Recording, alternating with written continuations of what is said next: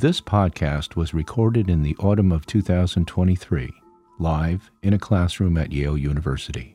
Class 23 Anti Politics and the Philosophy of Dissent. Derrida was about as difficult technically as things got. So the reading from now on is going to be technically easier. I mean, still very intellectually dense, but not technically as tricky. Um, so, in some sense, today is the last new philosophical material I'm going to give you. And both lectures next week, on Monday, more narratively, and on Wednesday, more conceptually, are going to bring together themes from the whole rest of the course. Um, so now I'm going to try to transition you. We're not going to be moving so much upward through time today as we're going to be moving horizontally. I'm going to be moving you from France in particular to Poland and Czechoslovakia more generally, um, and looking at the same period following 1968. Um, so I tried to get you into Derrida as he kind of comes out of structuralism, you know, engaged in a critique of structuralism, and to give you a sense of how Marxism here is playing a role as a version of structuralism. Um, both as its own thing, because it's also moving through time, but also as a system in which everything has a place um, and there's a kind of will to order, order via positionality, and concepts remain stable. And Derrida comes along and he takes apart the whole notion of stable concepts. And in some sense, asked us to reflect upon why we're so obsessed with stable meaning. Why does meaning have to be stable? Maybe it's better if it's not stable. Maybe it's more creative. Maybe it's more free if it's not stable. And for Derrida, this kind of linear temporality, teleology, closed systems, an autonomous subject, a transcendental ego, these are all fictions in some way that need to be problematized. Problematize was another one of these big postmodern words like discourse and deconstruct, for which we were charged a dollar in graduate school that went towards the Nut House Fund if we really needed to use them. Every other word was problematized for some period in the 1990s.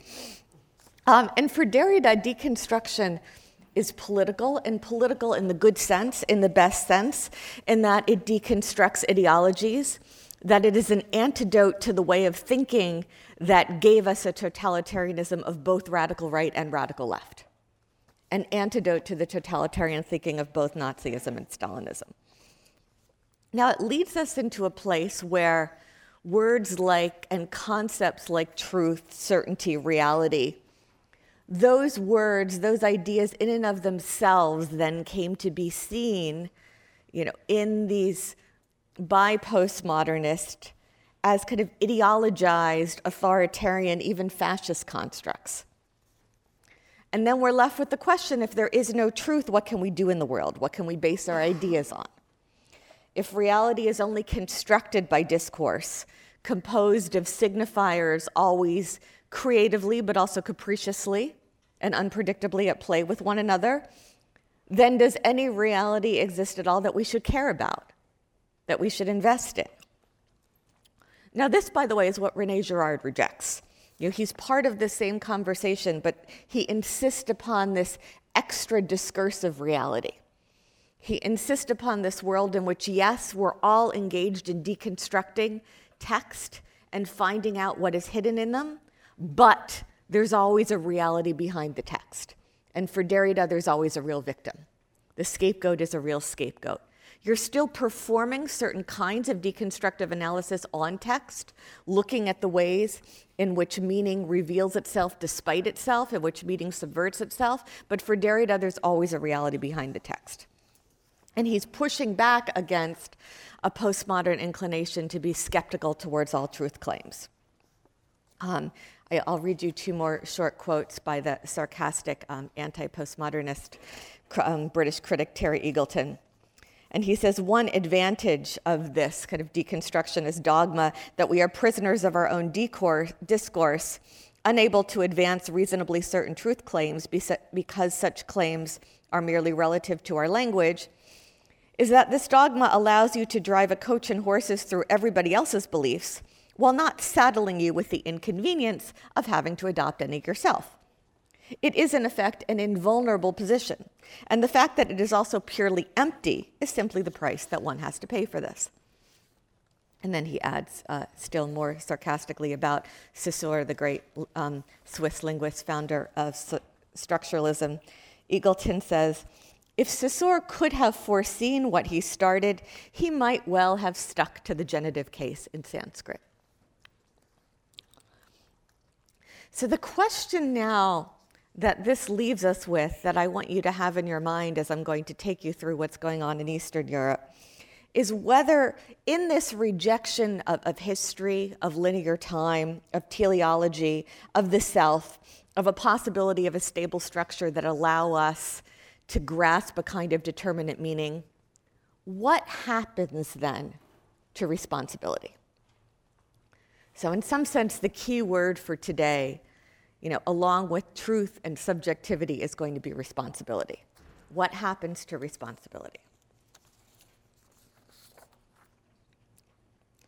So in 1966, the same year of this famous John Hopkins conference where Derrida presented Structure, Sign, and Play, and he met Paul de Man, and that friendship began as well as the beginning of what you could call a Yale School of Deconstruction.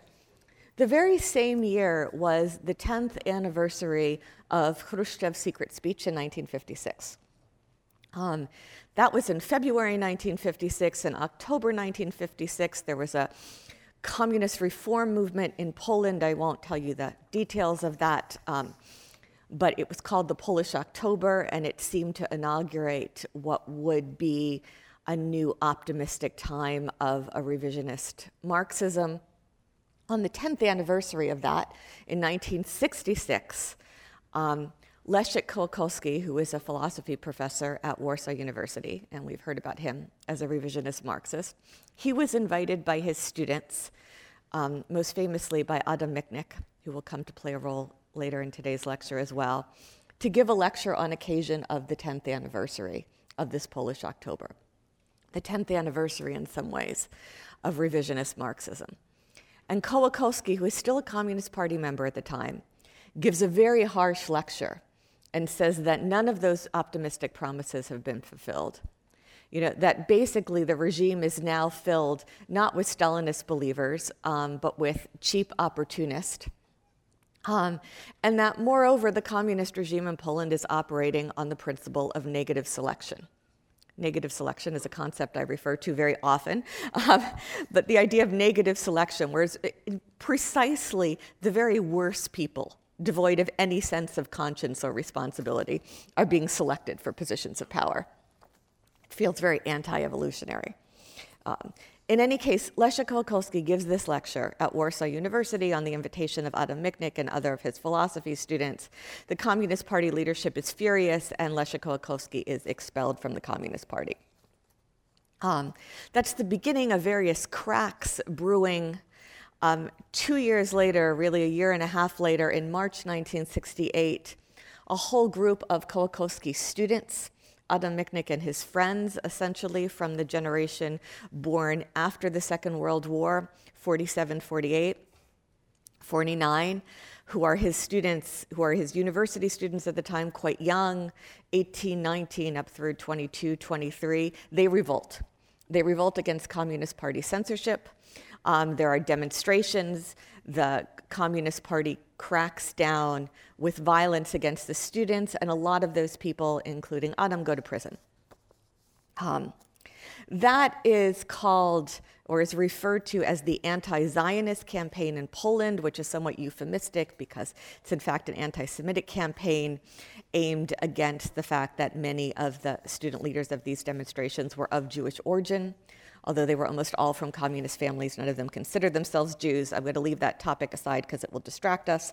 Um, but um, that was a moment of great disillusionment with the possibility in Poland that communism could be reformed.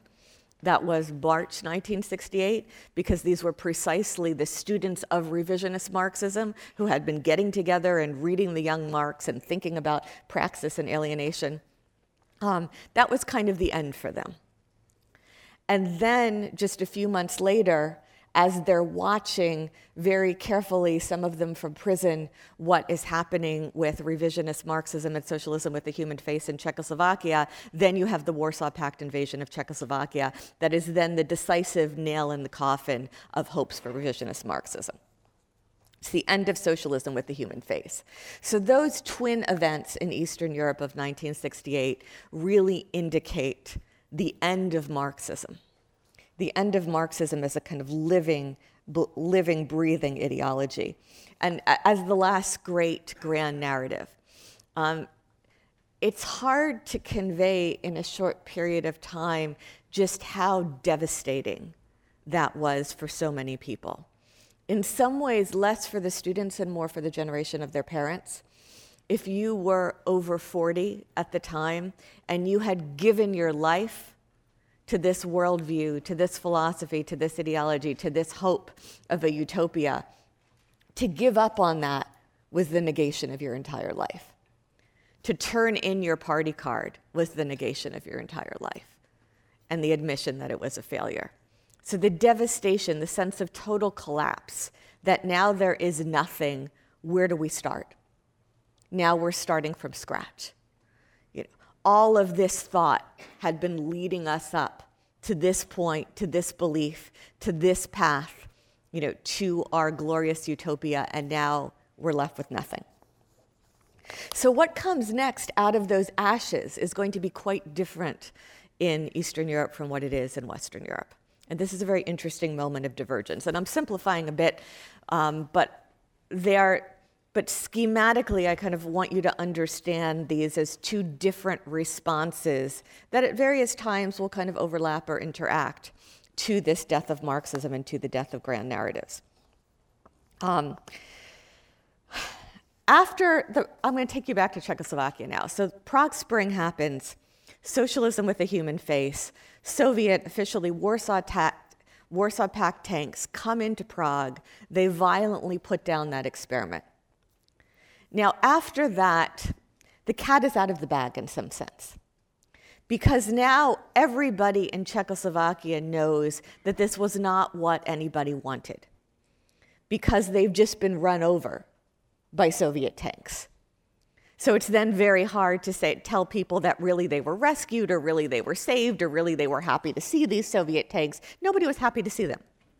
Um, and everybody understood that the new kind of neo hardline, neo Stalinist regime that is put in place is something that is imposed from without. It's not something that comes from within. It's not something that every, anybody chose. It's something that's being inflicted on them. Um, but by and large, the population accepts it. By and large, they don't fight back. Um, what follows is referred to as normalization which is another one of these more than euphemistic but deceptive words. Normalization being a return to a kind of hardline neo authoritarian leadership. And the new Moscow installed Communist Party government in Czechoslovakia takes a huge chunk of its budget and transfers it from capital investment into consumer spending. So everybody's standard of living basically goes up. And the accusation is made that in Czechoslovakia after 1968, people traded their freedom for new refrigerators and little cottages in the country. Um, there was a compromise made. Everybody knew that nobody wanted this, but the population, in some sense, was bought off and resigned themselves to what was happening there's a, th- this does not happen in Poland. Poland takes a, a, somewhat different path, and there's a joke about this is a very nerdy historian's joke, but there's a joke about the two dogs that meet on the Polish Czechoslovak border in the 1970s. Um, and the Czech dog says to the Polish dog, Well, why are you coming to Czechoslovakia? And the Polish dog says, Well, to eat, because they have plenty of everything in the stores. Um, and then the Polish dog says to the Czech dog, Why are you coming to Poland? And the Czech dog says, well, to bark. because the regime is much more hardline. The censorship is much more hardline in Czechoslovakia than it is in Poland. And those were the compromises made. Um, okay. Um, it, that might not be the greatest. This is a very dirty historian's joke, but now you know it. Okay. Um, the metaphor that is then used um, all over Eastern Europe, but most pointedly in Czechoslovakia, because it was the greatest hope for socialism with the human face, you know, and because the way in which it was bought off, sold out, was particularly ostentatious. Um, the metaphor that was used is that of Dostoevsky's Grand Inquisitor. So, the Grand Inquisitor is a parable that is told in the context of the brothers Karamazov, um, which Ivan, who is the one who is trying to figure out um, if you could possibly believe in God, and generally saying, like, it's not God I don't accept, it's this world of gods you know, and if God is dead, then everything is permitted. So Ivan is telling this to his believer spiritual brother Alyosha, the parable of the Grand Inquisitor. If you have not read the parable of the Grand Inquisitor, you should all read the parable of the Grand Inquisitor. I probably already told you this, but one of my first Russian teachers, um, who's from Kharkiv, said to me, you know, in Russian we have a saying, the world is only divided into two kinds of people those who have read the Brothers Karamazov and those who have not. Um, so you all over Christmas break can read the Brothers Karamazov. Um, the parable of the Grand Inquisitor imagines that we are in Spain during the Inquisition and Jesus returns to earth. Jesus returns to earth during the Spanish Inquisition when heretics are being burned at the stake for not believing in Jesus enough. Jesus returns to earth and is immediately imprisoned. Um, people are not, in fact, happy to see him. And the Grand Inquisitor, the one who is persecuting all the heretics, goes and talks to Jesus in prison um, and explains to him that nobody actually wants him here, and that, moreover, he's trying to give people freedom, but that's not what people want. People want security. And the Grand Inquisitor says to Jesus, for there has never been anything more difficult for man and human society to bear than freedom. So, in the end, people will lay their freedom at our feet and say to us, Enslave us, but free us. And they will finally understand that freedom and the assurance of daily bread for everyone are two incompatible notions that can never coexist. Um, and at the end of this parable, I'm, I'm now going to kind of give away the punchline. Spoiler alert Alyosha, the deeply believing brother, says to Ivan, he says, But that's the Grand Inquisitor's secret. He doesn't believe in God himself. And Ivan says, Yes, you've guessed it. That is, the Grand Inquisitor has only one secret, and that secret is he does not believe in God. And this becomes the metaphor for the communist regime in Czechoslovakia during normalization after 1968. The communist regime has only one secret. The Communist Party has only one secret. They do not believe in communism and everybody knows they don't believe anymore. Yeah. Just everybody knows the emperor's naked, and the emperor knows the emperor's naked, and everybody is pretending. Um, and everybody goes around and uses this language as if it were true. And the symbolic that offender of the use of language to pretend that things are true is the phrase that is used to talk about the invasion of Czechoslovakia, which is fraternal assistance. The act of fraternal assistance. that, that, that came about in August 1968, the, the brotherly help that came to us from the Soviet Union. It's braterska pomoc in, in Czech. But this fraternal assistance was always the phrase that was officially used to talk about the events of August 1968. And of course, everybody knew that this was not an act of fraternal assistance, that it was a violent invasion. Um, after that, in Czechoslovakia, you have this kind of post Stalinist neo hardline regime that is very different from the era under Dubček of socialism with a human face, but also very different from Stalinism. Because the era of the believers is over. Now you have opportunist.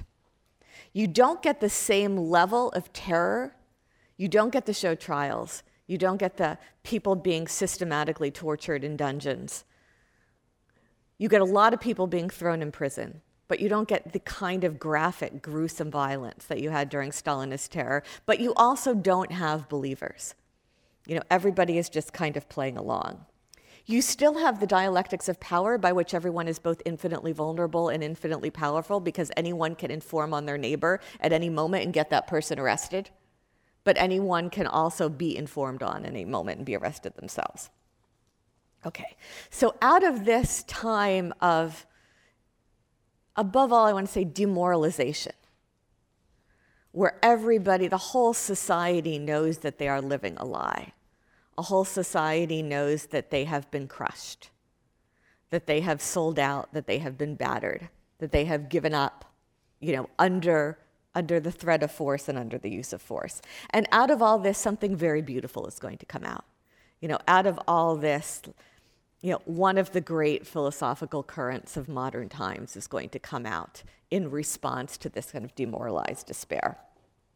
Um, and Václav Havel, who you know, will be known for many things, um, including being the imprisoned playwright who sits for years in prison and is then going to become the first post communist president of Czechoslovakia. When all is said and done, he's going to be remembered for one particular essay that he wrote called The Power of the Powerless and for his paradigm of the greengrocer. And I want to spend a chunk of time today telling you that story of the greengrocer, which I think is the single most important text that encapsulates the philosophy that's going to come out of Eastern Europe. Um, but let me, let me start first narratively by telling you um, about the events that are going on. Um, so after 1968 there's this you know there's a gradual installing of this neo-hardline regime. There's demoralization. There's increase in living standards. Um, what happens at that time in the communist bloc and in the Cold War more generally is a kind of detente, a kind of you know vague truce during the Cold War, and the signing of something called the Helsinki Accords in 1975. I won't get into the details of the Helsinki Accords, but it was basically Western powers and the Soviet Union and communist bloc powers signing an agreement in which essentially Western powers were trading recognition of post World War II borders and a guarantee for those borders for human rights guarantees coming from the Soviet bloc. Um, so, this so called invi- inviolability of frontiers was being traded for communist government signatures on the Universal Declaration of Human Rights, which states that participating states will respect human rights and fundamental freedoms, including the freedom of thought, conscience, religion, or belief. Um, now, this is a very vague, very abstract language. Um, and it's obviously very difficult to enforce, and the communist governments that signed it never actually intended to honor it. Um, and the language might seem almost too diluted to be effective. But it was going to provide, after the collapse of faith in Marxism, a new language at a time when there is a vacuum of language at a time when there was an absence of language, at a time when thinkers, when intellectuals were looking for a language to respond to the world. So, this language of human rights was going to become a new language of discourse, and it was ultimately going to be the language in Eastern Europe that would come next after Marxism. Um, it's, an, it's to some extent an abstract language, it's a very universal language. And this is important the universality of it. Um, now, the story I want to tell you now has to do with this, this rock band, um, a rock band called Plastic People of, of the Universe, um, heavily influenced by the Velvet Underground. Um, after this class, you can go look them up on YouTube and listen to some videos. And they were basically young people in the 1960s who were kind of interested in counterculture, um, interested in free love, interested in drugs, interested in wearing their hair long for men and for women, um, interested in having lots of like concerts and parties and barns and out in the countryside, and being rebellious. And they start this band called the Plastic People of the Universe, which comes from some references that I won't go into um, that involve Frank Zappa and Lou Reed and the Velvet Underground. And they feel like the proper language of rock and roll with which to respect to express rebellion is in fact English. but this is communist Czechoslovakia in the 1960s and, and the early 1970s, and nobody actually speaks English really. Um, but at the time, there's this Canadian guy um, named Paul Wilson who, kind of out of curiosity about the world, um, ends up in Czechoslovakia, first teaching English and then learning Czech and then translating some literature in the late 60s and 70s. And they, he falls in with this crowd. Um, he learns Czech very well. He falls in with these crowd of these young people his own age, and they're looking for a singer for their Velvet influence, a Velvet Underground influence rock band who can sing in English. Paul would be the first person to tell you that he can't really sing that well, um, but he is a native English speaker, um, and he likes to be helpful. So he ends up becoming their lead singer.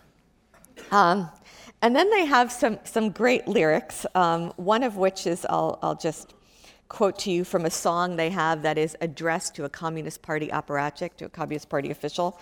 And the, the lyrics go, What do you resemble in your greatness? Are you the truth? Are you God? What do you resemble in your greatness?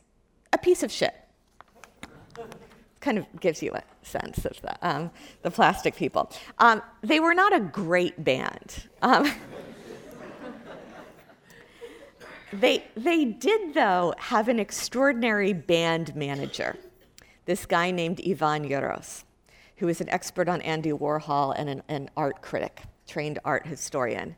And Ivan Jirous is one of these characters that historians become obsessed with in history. He's in, in, French you would call him an animateur. He had this ability to make things happen and to talk people into doing things. Not because he had money, not because he had power, but just through the force of his mind and his charisma and his way of being in the world. Um, so Jirous had this, this ineffable something you know, in French, you say the je ne sais quoi. He had that ineffable something. And you, when you talk to people later on about, well, wait, why did you do that? Why did you take this risk? How could he? And people would say, but you don't understand. You couldn't say no to Ivan Jirous. He had this way of making you feel like it just had to be this way. So he was the band manager. Um, and by the mid 70s and shortly after Helsinki, it was clear that all these young guys were about to get themselves arrested um, for rebelling against the regime, if only in their underground rock concerts.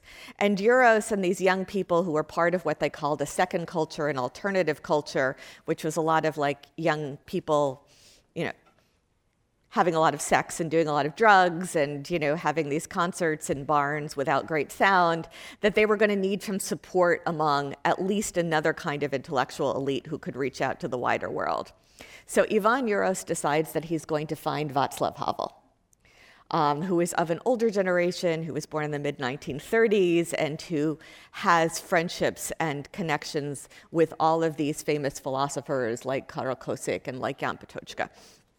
Um, and Jaroslav Seifert, the, the, the, Nobel Prize winners, and the revisionist Marxist, and the people who have standing in the world. So Havel this evening is on his way to a party at Pavel Kohout's house. Um, and Jirous accosts him and says he must come listen to the music from this band. And he's got like an old cassette player. And first of all, the band is not great, and the cassette player is not great, and the recording is not great. Um, and he takes Havel to this bar, you know, and he's making him listen to this music, which is generally not great in an overdetermined way. And Havel has this epiphany and I'll, I'll, read to you from this conversation he has about this evening he meets Jirous. He says, Suddenly I realized that regardless of how many vulgar words these people used or how long their hair was, truth was on their side. It was obvious that something had to be done, and equally obvious that it was up to me to do it. I also knew that it wouldn't be easy to gain some kind of wider support for these boys. I had almost nothing concrete to prove that they weren't the layabouts, hooligans, alcoholics, and drug addicts that the regime was portraying them as in the hopes of being able simply to sweep them out of the way.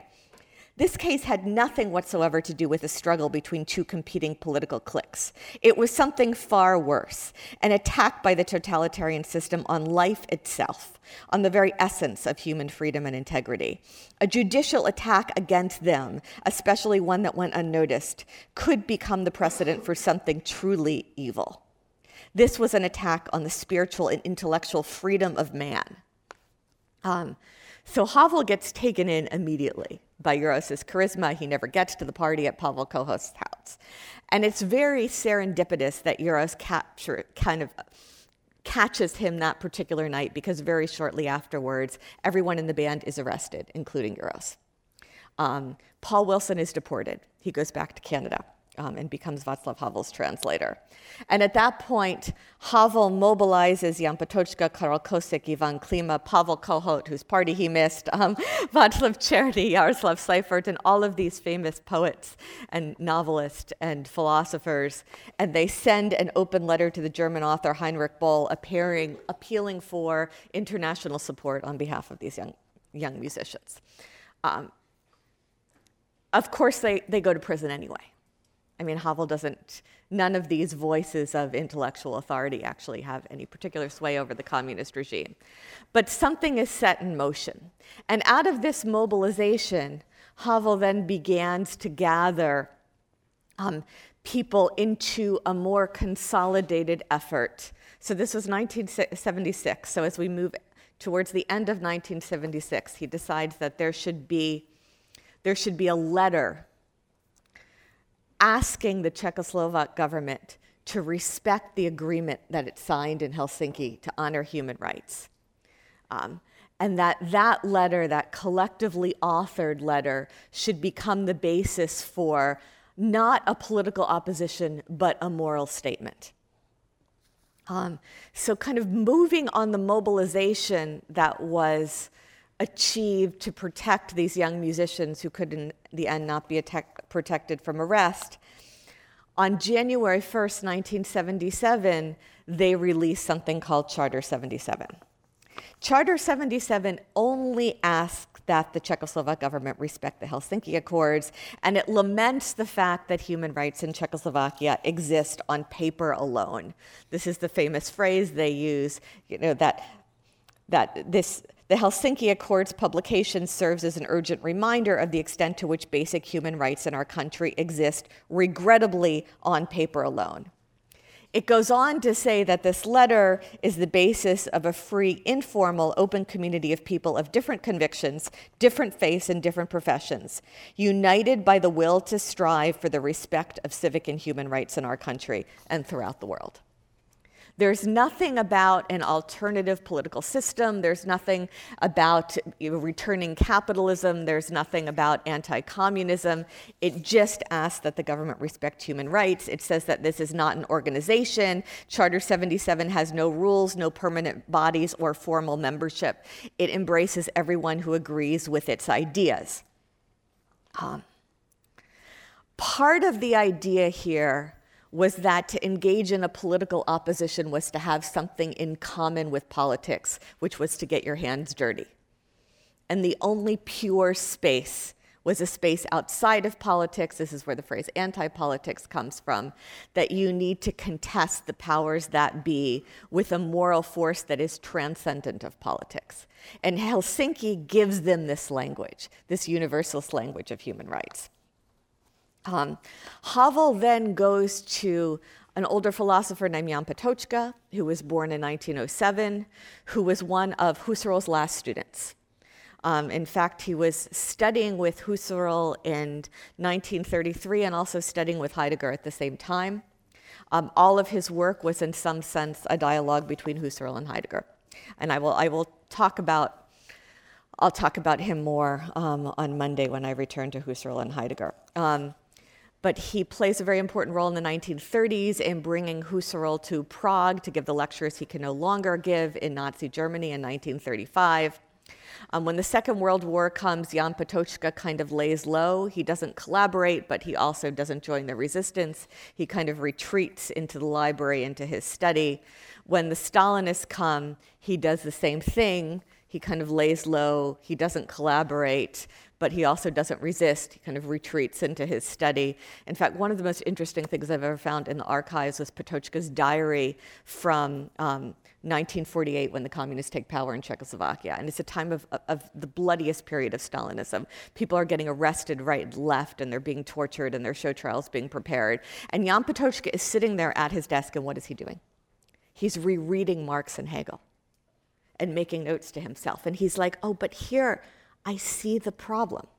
The problem is that Hegel and Marx, Marx following Hegel, correctly identifies that the great problem is the problem of alienation. But he misunderstands the nature of alienation. Marx thinks that alienation is a kind of problem of a lack of completeness. It's like a wound that can be healed, that can be made complete. You know, that can be that the conditions can be restructured so that it can be fixed, and what man had only partially can be given to him fully. But that's not what alienation is. Alienation is actually the fact that man is always other to himself and always other than himself. And that wound can never be healed. Um, and it, it's fascinating. It's also, there's something kind of terrifyingly self absorbed about it because people's heads are being chopped off and you're sitting there rereading Marx and Hegel and making these notes to yourselves. Um, he then goes on to, to translate um, Phenomenology of Spirit into Czech which is apparently a, a, brilliant Czech translation of Phenomenology of Spirit. Um, in any case, he kind of lays low. He's never been particularly politically involved, but he's also never collaborated um, in, at least in any obvious way. Um, he doesn't get to teach at the university um, because he's thrown out during Stalinism, and then he gets to come back with the Prague Spring, but then he's forced into early retirement when normalization comes. And then his graduate students gather together and they have him continue to teach them privately, kind of secretly in his apartment. Um, and so in the 1970s, he has this private seminar with his graduate students once he's been thrown out of the university when normalization comes. And what they do is they read Being and Time. And they read it again and again and again. And they read it aloud in German and they translate aloud into Czech as they read. Um, and in fact, the, the current published Czech translation of Being and Time is based on those oral translations that, that does with his students. Um, in any case, um, Václav Havel comes to him at the end of 1976 and ask him to become one of the first three spokespeople, along with Havel and another one of his colleagues, for Charter 77. And, and Patočka has never put himself out like this, but Havel is very persuasive, and Patočka agrees to do it. On January 1st, you know, the, the charter is unveiled, it's circulated. Um, very short, there are originally 242 signatories um, the secret police come for them as everybody knew that they would. Patočka is 69 at the time. He's in weak health. Um, he is subjected to exhausting interrogations and he does not survive. Um, he, he dies in March um, 1977. And his death then really is like the death of a Socrates figure.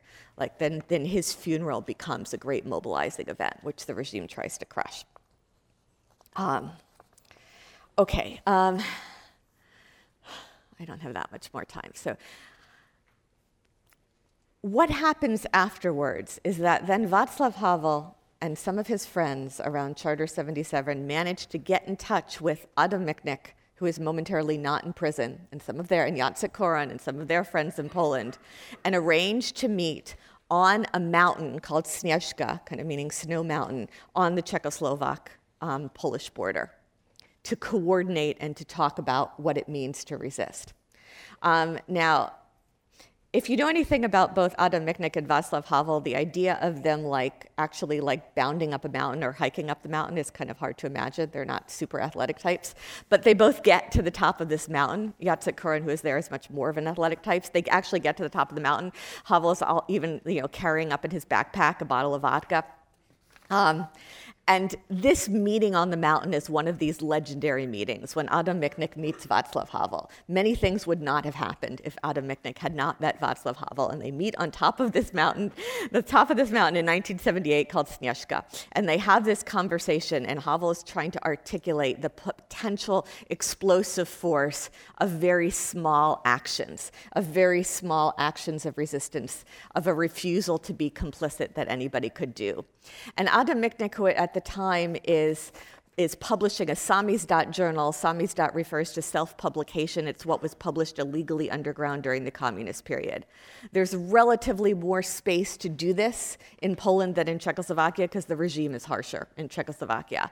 So Adam Michnik is editing one of these underground journals. He solicits an article, an essay from Havel about his ideas and says, You get it to me and I'll publish it. I'll publish it here in Poland.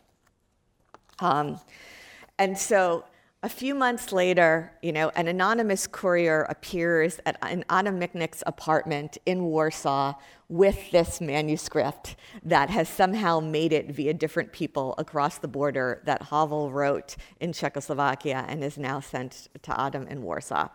And that is dedicated to Jan Patočka, and it's called The Power of the Powerless. Um, and that text stars, and it, it, it's a long text I've given you, I think just like the, a crucial excerpt from it for this week. It's based on the paradigm of the greengrocer.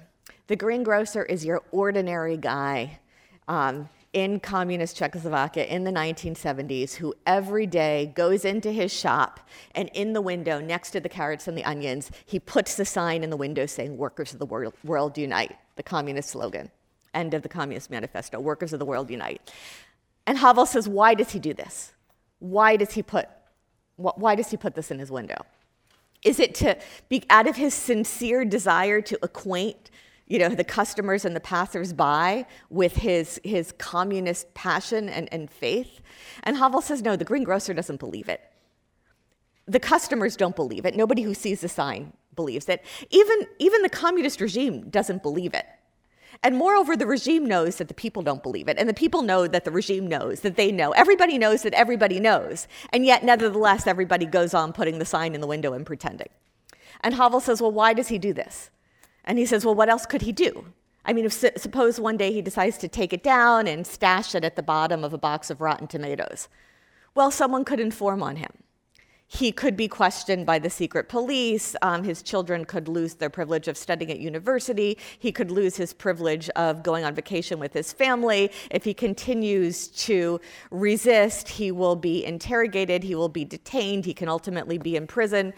And Havel says, well, why would all these bad things happen just for refusing to put a sign in the window whose content nobody takes seriously anyway?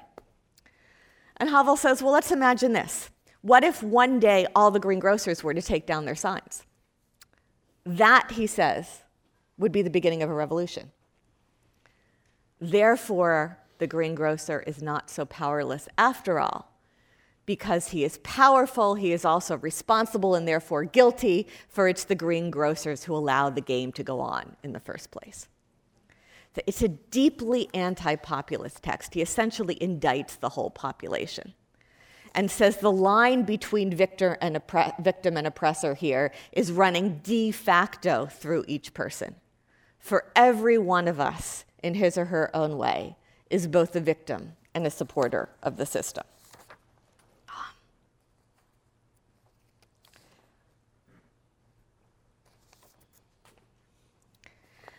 Because everybody is living a lie, they allow a regime of lies to go on.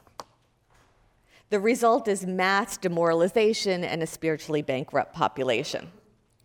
But Havel says if the main pillar of this system is living a lie, then it's not surprising that the fundamental threat to it is living in truth.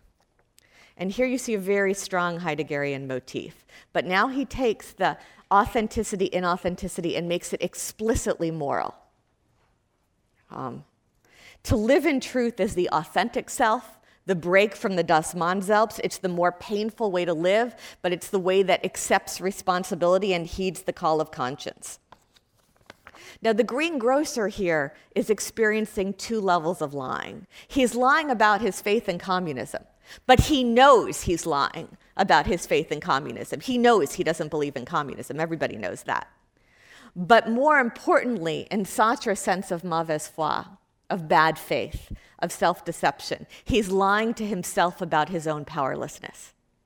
And that's the deeper lie. Because he is powerful, because it's the greengrocers who allow the game to go on in the first place. Uh-huh. That paradigm of the complicity of, of the population and the responsibility of the population is going to be at the center of dissent. Um, Havel and his colleagues around Charter 77 will also come up with this idea of a parallel polis, um, most famously expressed by Václav Benda, which is a kind of parallel society where you live in truth. a parallel society where you replicate institu- through self organization institutions where you tell the truth and you live in truth. Um, it is filled with all sorts of instances of moral ambiguity because living in truth, as we see in the case of the greengrocer, entails cost. And there's this brilliant revelation of this that the problem of morality in times of moral ambiguity in a one act autobiographical play that Václav Havel writes called Audience. And in Audience, Havel's ultra alter ego, whose name is Ferdinand Vaněk, is a kind of dissident intellectual who has lost all appropriate jobs and has to be employed because otherwise he'll go to prison. And so there's a nice brewmaster at a beer brewing place, the Czechs are famous for brewing beer, who like agrees to take him in and give him a job even though he doesn't know anything about brewing beer. Now, the price that the brewmaster then pays for this is that he has to file weekly reports with the secret police about this dissident intellectual who is at his brewery. And this is very stressful for the brewmaster, you know, who is trying to do a nice thing, but is not really very good at writing the reports. And so he goes to Vaněk and says, Listen, this is a situation. I have to write these reports about you every week. You know, it's kind of stressful for me. They're making me do it couldn't you write them about yourself? I mean, really, you're a writer. It would be child's play for you. It would be no big deal. You could make up whatever you want. Whereas for me, it's really tough. I mean, I'm not used to writing, and it's a very stressful situation. And Vaněk says, Listen, I really appreciate your telling me and I appreciate everything you've done for me, but the thing is, I can't write reports about myself because I am then participating in a system I find abhorrent. I'm contributing to the perpetuation of the system I find abhorrent. Um, and so he refuses to write the reports because he says, please, please don't take me wrong. I really appreciate your goodwill, but for me, it's a matter of principle. Um, and the brewmaster then in this play breaks down and he says, And what about me? You're just gonna let me sink, right? You're just gonna say, fuck you. It's okay if I end up being an asshole. Me, I can wallow in this shit because I don't count. I ain't nothing but a regular brewery hick. But the VIP here can't have any part of this. It's okay if I get smeared with shit, so long the VIP here stays clean. The VIP is worried about the principle, but he doesn't bother thinking about other people just as long as he comes out smelling like a rose. All I'm good for is the manure that your damn principles grow out of. It, it's a brilliant passage. Um, you know, everyone is implicated here. The brewmaster is implicated. Vaněk is implicated. The regime is implicated. You know, ever, the brewmaster is a variation on the greengrocer. He's both victim and oppressor. All choices involve suffering, and there are no innocent choices. Um, okay, I only have a couple minutes, so um, let me t- let me give you a couple things in conclusion. Havel does not come out of Western liberalism. Havel comes out of a kind of Heideggerianism that comes through Patočka. Havel insists on truth as being something that is real. Um, and he, one of the reasons that you know that truth really exists, that it's not all a language game, is because you know that lies really exist. So, in some sense, the ontological reality of truth in the model of the greengrocer is proven by its contrast with the ontological reality of lies. Um, and so you know that there is such a thing as truth. Um, seeking the truth, as Havel learns from Patočka, is a thing itself even if it's not there so easily graspable, you have to keep trying. This is something that Patočka shares with Kołakowski. Kołakowski says, yes, the problem of the bridge is insoluble. There is no magical passage from subject to object. Husserl fails because all such attempts at arriving at absolute truth are going to fail. Nevertheless, you've got to bracket that knowledge and you've got to keep trying because if you give up on truth, you give up on ethics. And the philosophical move here is to say that a robust subjectivity is not what relativizes truth, it's what grounds truth, and truth and subjectivity are connected through responsibility. And subjectivity is going to become a, a key word, both for, for Havel and for solidarity in Poland. That the robust subjectivity is what is grounding truth. And I want to leave you with, I want to leave you now in the post communist moment when the The revolution finally succeeds in 1989. Havel, after spending years in prison, is released in the mid 80s. He is then brought to the castle, the very beautiful fairy tale like castle, in December 1989 um, and becomes the first post communist president of Czechoslovakia. Um, in February 1990, he then comes to Washington, D.C. to deliver his first address to a, a joint session of the, the, American Congress as the first post communist president of post communist Czechoslovakia. And he stands up there, and you have to like picture, you know, Washington and what you know about it. And he stands up and says to the congressmen and senators, consciousness precedes being, and not the other way around, as the Marxists claim. it's kind of this brilliant moment. I mean, probably nobody there like remembered that part in German ideology where Marx and, and, Engels talk about how being precedes consciousness. But this was, this was Havel's phenomenological point of departure that, that you have to start with the subject and you have to take responsibility regardless, that consciousness precedes being is individual responsibility is prior to and transcendent of any kind of socioeconomic conditions. Um, and so he stands up there very innocently and says, consciousness precedes being, and not the other way around, as, as the Marxists claim. And then one of the senators turns around and says to his friend, like, wow, if I could talk like that, I would run for God. okay, I'll see you on Monday. Original recording and editing by Guy Ortoliva. Podcast production by Ryan McAvoy.